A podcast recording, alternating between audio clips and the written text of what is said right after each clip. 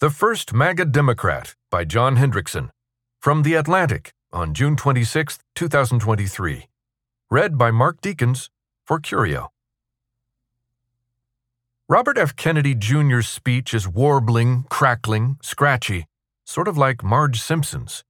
His voice, he told me, is fucked up. The official medical diagnosis is spasmodic dysphonia, a neurological disorder that causes involuntary spasms in the larynx. He didn't always sound this way. His speaking style changed when he was in his 40s. Kennedy has said he suspects an influenza vaccine might have been the catalyst. This idea is not supported by science. He was telling me about his life with one arm outstretched on the velvet sofa of his suite at the Bowery Hotel in Lower Manhattan. It was the end of May, and a breeze blew in through the open doors leading to a private terrace. Two of his aides sat nearby, typing and eavesdropping. A security guard stood in the hallway. Kennedy was finishing a plate of room service risotto, and his navy tie was carefully tucked into his white button-down shirt. He's taller, tanner, and buffer than the average 69-year-old. He is, after all, a Kennedy. His blue eyes oscillate between piercing and adrift, depending on the topic of discussion. He told me that he's surrounded by integrative medical people, naturopaths, osteopaths, healers of all sorts. A lot of them think that they can cure me, he said. Last year, Kennedy traveled to Japan for surgery to try to fix his voice. I've got these doctors that have given me a formula, he said. They're not even doctors, actually, these guys. I asked him what exactly he was taking. The stuff that they gave me? I don't know what it is. It's supposed to reorient your electric energy. He believes it's working. When he was 19, Kennedy jumped off a dock into shallow water, which he says left him nearly paralyzed. For decades, he could hardly turn his head. 7 years ago, at a convention of chiropractors, a healer performed a 30-minute manipulation of energy, making chanting noises while holding his hand 6 inches over Kennedy's body. The next morning, his neck felt better. I don't know if they had anything to do with each other, but, you know, it was weird, he said. Though he's been a member of the premier American political dynasty his whole life and a noted environmentalist for decades, most people are just now discovering the breadth and depth of Kennedy's belief system. He has promoted a theory that Wi-Fi radiation causes cancer and leaky brain, saying it opens your blood-brain barrier. He has suggested that antidepressants might have contributed to the rise in mass shootings. He told me he believes that Ukraine is engaged in a proxy war and that Russia's invasion, although illegal, would not have taken place if the United States didn't want it to. Kennedy reached a new level of notoriety in 2021 after the publication of his conspiratorial treatise, The Real Anthony Fauci, Bill Gates, Big Pharma, and the Global War on Democracy and Public Health. It has sold more than 1 million copies, according to his publisher, despite censorship, boycotts from bookstores and libraries, and hit pieces against the author. The book cemented his status as one of America's foremost anti-vaxxers. It also helped lay the foundation of his Democratic presidential primary campaign against Joe Biden. On the campaign trail, he paints a conspiratorial picture of collusion among state, corporate, media, and pharmaceutical powers. If elected, he has said he would gut the Food and Drug Administration and order the Justice Department to investigate medical journals for lying to the public. His most ominous message is also his simplest. He feels his country is being taken away from him. It's a familiar theme, similar to former President Donald Trump's. But whereas Trump relies heavily on white identity politics, Kennedy is spinning up a more diverse web of supporters: anti-vaxxers, anti-government individuals, Silicon Valley magnates, free-thinking celebrities, libertarians, Trump-weary Republicans, and Democrats who believe Biden is too old and feeble for a second term. So far, Kennedy is polling in the double digits against Biden, sometimes as high as 20%. What had initially been written off as a stunt has evolved into a complex threat to both Biden and the establishment wing of the Democratic Party. Put another way, Kennedy's support is real. He is tapping into something burrowed deep in the national psyche. Large numbers of Americans don't merely scoff at experts and institutions, they loathe them. Falling down conspiratorial internet rabbit holes has become an entirely normal pastime. Study after study confirms a very real epidemic of loneliness, Scores of people are bored and depressed and searching for narratives to help explain their anxiety and isolation. Scroll through social media and count how many times you see the phrase, burn it down. Even though Kennedy remains a long-shot candidate, his presence in the 2024 race cannot be ignored. My goal is to do the right thing, and whatever God wants is going to happen, Kennedy told me. He now earnestly believes that in 12 months he will be the Democratic nominee for president. Every individual, like every nation, has a darker side and a lighter side, Kennedy told me, and the easiest thing for a political leader to do is to appeal to all those darker angels. He was talking about George Wallace, the segregationist Alabama governor and subject of Kennedy's senior thesis at Harvard. Most populism begins with a core of idealism, and then it's hijacked, he said, because the easiest way to keep a populist movement together is by appealing. You employ all the alchemies of demagoguery and appealing to our greed, our anger, our hatred, our fear, our xenophobia, tribal impulses. Does Kennedy consider himself a populist? He considers himself a Democrat, his communications director, Stephanie Speer, told me in an email. The most charitable spin on Kennedy's candidacy is that he aims to be the iconoclastic unifier of a polarized country. He looks in the mirror and sees a man fighting for the rights of the poor and the powerless, as his father did when he ran for president more than half a century ago. Kennedy markets himself as a maverick, someone outside the system, but he's very much using his lineage, son of Attorney General Robert F. Kennedy, nephew of President John F. Kennedy and Senator Ted Kennedy, as part of his sales pitch. Now living in Los Angeles with his third wife, the actor Cheryl Hines, he nonetheless launched his campaign in Boston, the center of the Kennedy universe. The phrase, "I'm a Kennedy Democrat," is splashed across the center of his campaign website. Visitors can click through a carousel of wistful black and white family photos. There he is as a young boy with a gap-toothed smile, offering a salute. There he is visiting his Uncle John in the Oval Office. In reality, his relationship with his family is more complicated. Several of his siblings have criticized his anti-vaccine activism around COVID. Last year, at an anti-vaccine rally in Washington, D.C., Kennedy suggested that Jews in Nazi Germany had more freedom than Americans today. In response, his sister, Carrie Kennedy, tweeted, "Bobby's lies and fear-mongering yesterday were both sickening and destructive. I strongly condemn him for his hateful rhetoric." He later issued an apology. In 2019, a trio of notable Kennedys wrote an op-ed in Politico pegged to a recent measles outbreak in the United States. RFK Jr., they said, has helped to spread dangerous misinformation over social media and is complicit in sowing distrust of the science behind vaccines. Several Kennedys serve in the Biden administration, and others, including RFK Jr.'s younger sister Rory and his first cousin Patrick, are actively supporting Biden's re-election effort. Multiple eras of Kennedy's life have been marked by violence and despair. He was just 14 years old when his father was assassinated. His second wife, Mary Richardson Kennedy, struggled with mental illness and died by suicide while the couple was estranged and in the process of divorcing.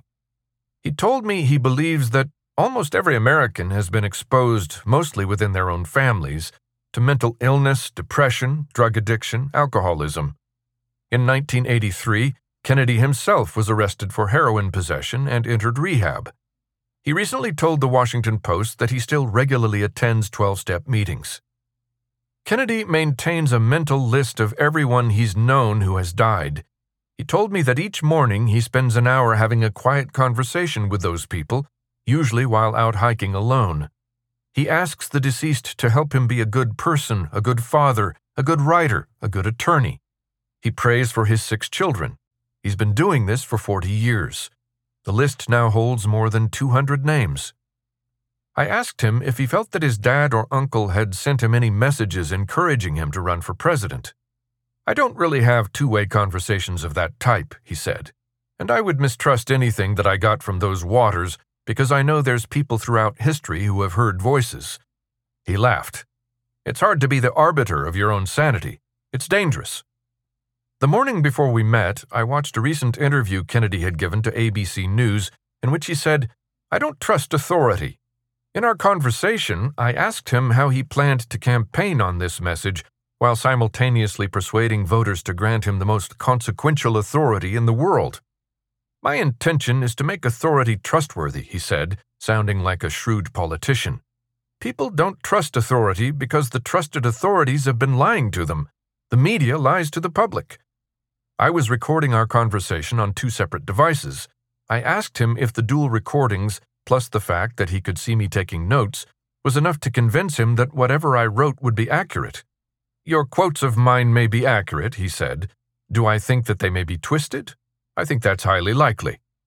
I wondered why, if that was the case, he had agreed to talk with me at all. I'll talk to anybody, he said. That includes some of the most prominent figures in right-wing politics. He told me that he'd met with Trump before he was inaugurated, and that he had once flown on Trump's private plane. Later, he said he believes Trump could lead America down the road to darkness. He told me how, as a young man, he had spent several weeks in a tent in Kenya with Roger Ailes. They were filming a nature documentary, and how they had remained friends even though Kennedy disapproved of Ailes' tactics at Fox News. He also brought up Tucker Carlson. I asked if he'd spoken with the former Fox News host since his firing earlier this spring. I've texted with him, Kennedy said. What's he up to? I asked. You know what he's up to. He's starting a Twitter thing. Yeah, I'm going to go on it. They've already contacted me. Kennedy told me he's heard the whispers about the nature of his campaign.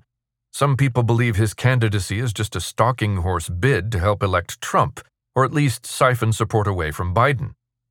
1 week before Kennedy entered the race, the longtime Trump ally and self-proclaimed dirty trickster Roger Stone wrote a curious Substack post titled, "What About Bobby?", in which he suggested the idea of a Trump-Kennedy unity ticket. In a text message to me, Stone said his essay was nothing but a whimsical piece of writing, noting that the idea had legal and political obstacles. A photo of the two men, plus former National Security Advisor Michael Flynn, a notable conspiracy theorist, had been circulating on the internet. Stone called it opposition research from Biden's team. Contrary to Twitter-created mythology, I don't know Robert Kennedy, he texted. I have no role in his campaign and certainly played no role in his decision to run. I asked Kennedy about a recent report that had gotten some attention. Had Steve Bannon encouraged him to enter the race? No, he said. I mean, let me put it this way. I never heard any encouragement from him, and I never spoke to him. He then offered a clarification. He had been a guest on Bannon's podcast during the pandemic once or twice, and the two had met a few years before that. When I asked Bannon if he had urged Kennedy to challenge Biden, he said, I don't want to talk about personal conversations. He told me he believes Kennedy could be a major political figure. I was pleasantly surprised when he announced, he said.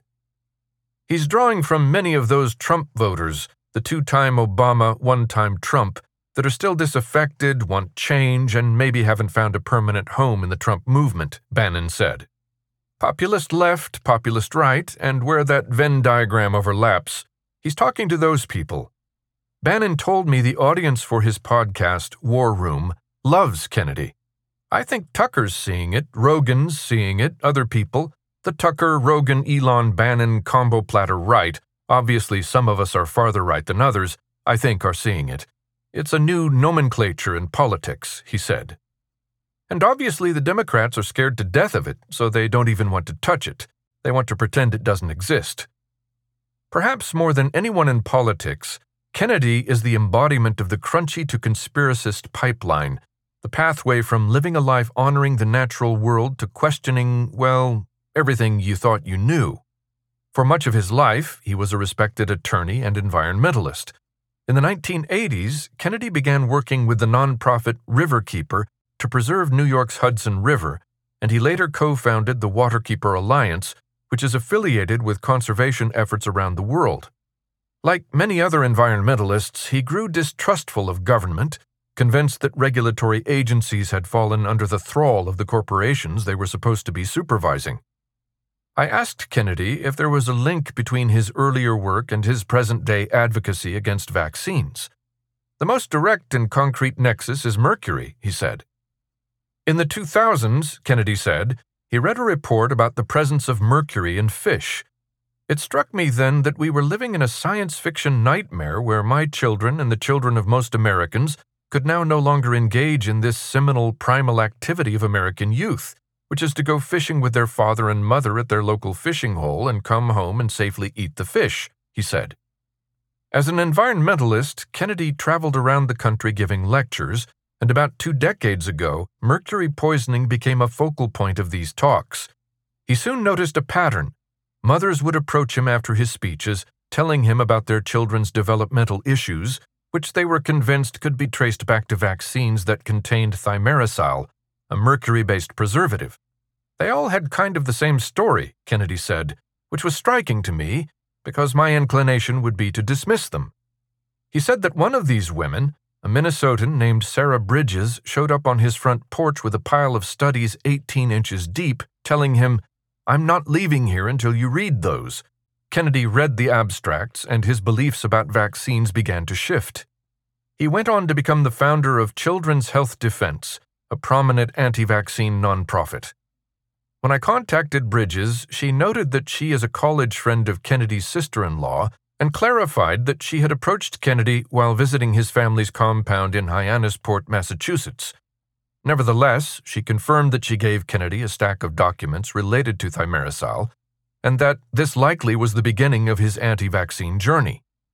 Bridges' family story is tragic. One of her children ended up in the hospital after receiving the pertussis vaccine. He now lives with a seizure disorder, developmental delays, and autism, conditions Bridges believes were ultimately caused by his reaction to the vaccine, even though studies have shown that vaccines do not cause autism. Bridges says she received compensation from the National Vaccine Injury Compensation Program, colloquially known as Vaccine Court, for her son's brain damage. Bridges doesn't consider herself an anti-vaxxer. She told me that she still talks with Kennedy once in a while, but that she was surprised to learn he was running for president. She's a lifelong Democrat and declined to say whether she would support him in the election. She did tell me that she has received 2 doses of the COVID vaccine. She views the extremity of her son's reaction as the exception, not the rule. I think the American public is smart enough that we can have a nuanced conversation, that vaccines can both be a public good and there can be, and there I think is, a subset of people who don't respond to them, she said. Kennedy's campaign manager, the former Ohio congressman and 2-time presidential candidate Dennis Kucinich, strongly objects to anyone labeling his candidate anti-vax. When I used the term to describe Kennedy, Kucinich told me that such a characterization was a left-handed smear and a clipped assessment that has been used for political purposes by the adherents of the pharmaceutical industry who want to engage in a sort of absurd reductionism. Kennedy, he said, stands for vaccine safety. I asked Kucinich to specify which vaccines Kennedy supports. He seemed flummoxed. "No," he said. We're not. Look, no." At one point, Kennedy looked me dead in the eye and asked if I knew where the term conspiracy theory came from. I did not. He informed me that the phrase was coined by the CIA after his uncle's assassination in 1963 as part of a larger effort to discredit anyone who claimed that the shooter, Lee Harvey Oswald, hadn't acted alone. This origin story is not true.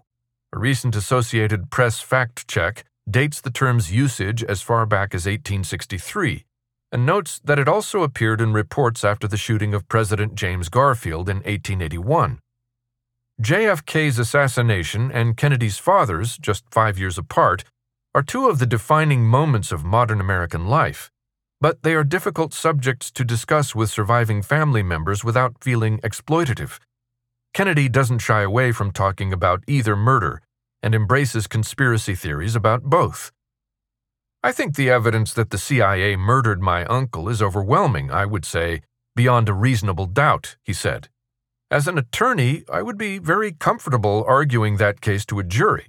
I think that the evidence that the CIA murdered my father is circumstantial, but very, very, very persuasive. Or very compelling. Let me put it that way. Very compelling.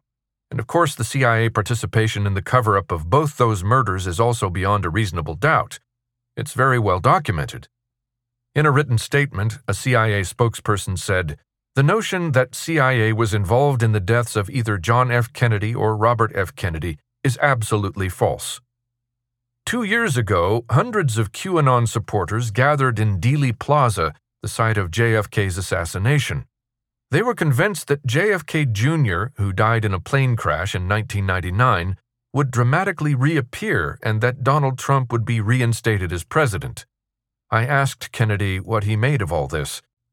"Are you equating them with people who believe that my uncle was killed by the CIA?" he asked. There was pain in his voice. It was the first time in our conversation that he appeared to get upset. Unlike many conspiracists, Kennedy will actually listen to and respond to your questions. He's personable and does not come off as a jerk. But he gets essential facts wrong and remains prone to statements that can leave you dumbfounded. Recently, the Fox News host Neil Cavuto had to correct him on air after he claimed that we, as in the United States, had killed 350,000 Ukrainian kids. I brought up the QAnon adherents who'd flocked to Dallas because I wanted to know how he felt about the fact that so many disparate conspiracies in America were blending together. I asked him what he would say to Alex Jones, the conspiracist who spent years lying about the 2012 massacre at Sandy Hook Elementary School. There's only so many discussions that you can have, and only so many areas where you can actually, examine the evidence, Kennedy said. I'd say, show me the evidence of what you're saying, and let's look at it, and let's look at whether it is conceivably real. He told me he didn't know exactly what Jones had said about the tragedy.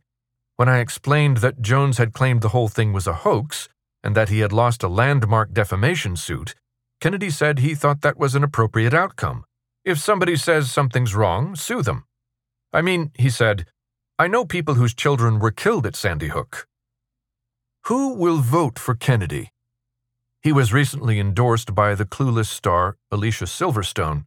In June earlier this month, Jack Dorsey, the hippie billionaire and a Twitter co-founder, shared a Fox News clip of Kennedy saying he could beat Donald Trump and Ron DeSantis in 2024. He can and will, Dorsey tweeted. Another tech mogul, David Sacks, recently co-hosted a fundraiser for Kennedy, as well as a Twitter Spaces event with him alongside his PayPal mafia ally Elon Musk.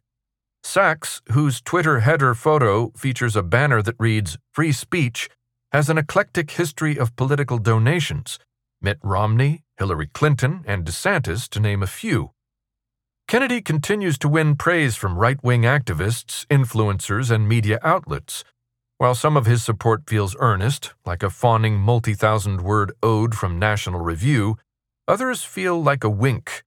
The New York Post covered his campaign kickoff event under the headline, "Never Seen So Many Hot MILFs, Inside RFK Jr.'s White House Bid Launch." So far, Kennedy hasn't staged many rallies. He favors long, winding media appearances. He said that he believes 2024 will be decided by podcasts. He recently talked COVID and 5G conspiracy theories with Joe Rogan, and his conversation with Jordan Peterson was removed from YouTube because of what the company deemed COVID misinformation. The day we met, Kennedy told me that he had just recorded a podcast with the journalist Matt Taibbi. I asked Taibbi, who wrote for me when I was an editor at Rolling Stone and who now publishes independently on Substack, if he could see himself voting for Kennedy next year. "Yeah, it's possible," Taibbi said. "I didn't vote for anybody last time because it was—" He trailed off, stifling laughter. "I just couldn't bring myself to do it. So if he manages to get the nomination, I would certainly consider it." Years ago, in a long Rolling Stone article, Kennedy falsely asserted that the 2004 election had been stolen. The article has since been deleted from the magazine's online archive. "I've never been a fan of electoral theft stories," Taibbi said. "But I don't have to agree with RFK about everything," he added. "He's certainly farther along on his beliefs about the vaccine than I am, but I think he is tapping into something that I definitely feel is legitimate, which is this frustration with the kind of establishment reporting and this feeling of a lack of choice and the frustration over issues like Ukraine, that kind of stuff. I totally get his candidacy from that standpoint." Kennedy's campaign operation is lean. He told Sachs and Musk that he has only about 50 people on the payroll. He's beginning to spend more time in the early voting state of New Hampshire. I asked Kucinich about Kennedy's plans for summer. Large-scale rallies? A visit to the Iowa State Fair? He could offer no concrete details and told me to stay tuned. Despite the buzz and early attention, Kennedy does not have a clear path to the nomination. No incumbent president in modern history has been defeated in a primary. Kennedy's Uncle Ted came close during his primary challenge to Jimmy Carter in the 1980 election. Following decades of precedent, the Democratic National Committee won't hold primary debates against a sitting president. "We're not spending much time right now thinking about the DNC," he said. "We're organizing our own campaign." Spokespeople for the DNC, the Biden campaign, and the White House did not offer comment for this article. Democrats know RFK Jr. isn't actually a Democrat. Jim Messina, who led Barack Obama's 2012 re-election campaign and is in close touch with the Biden 2024 team, said in a statement, "He's not a legitimate candidate in the Democratic Party and shouldn't be treated like one. His offensive ideas align him with Trump and the other GOP candidates running for president and are repellent to what Democrats and swing voters are looking for." I asked Kennedy what he thought would be more harmful to the country, 4 more years of Biden or another term for Trump. "I can't answer that," he said. He paused for a long beat. He shook his head, then pivoted the conversation to Russia. "I think that either one of them is, I can conceive of Biden getting us into a nuclear war right now." Kennedy's 2024 campaign, like Trump's, has an epic, "We are engaged in a final showdown" tenor to it. But maybe this sentiment runs deeper than his current candidacy. These are the opening lines of Kennedy's 2018 memoir, American Values. "From my youngest days, I always had the feeling that we are all involved in some great crusade, that the world was a battleground for good and evil, and that our lives would be consumed in that conflict. It would be my good fortune if I could play an important or heroic role. Since meeting Kennedy, I've thought about what he said about populism, how it emerges, how it's exploited and weaponized.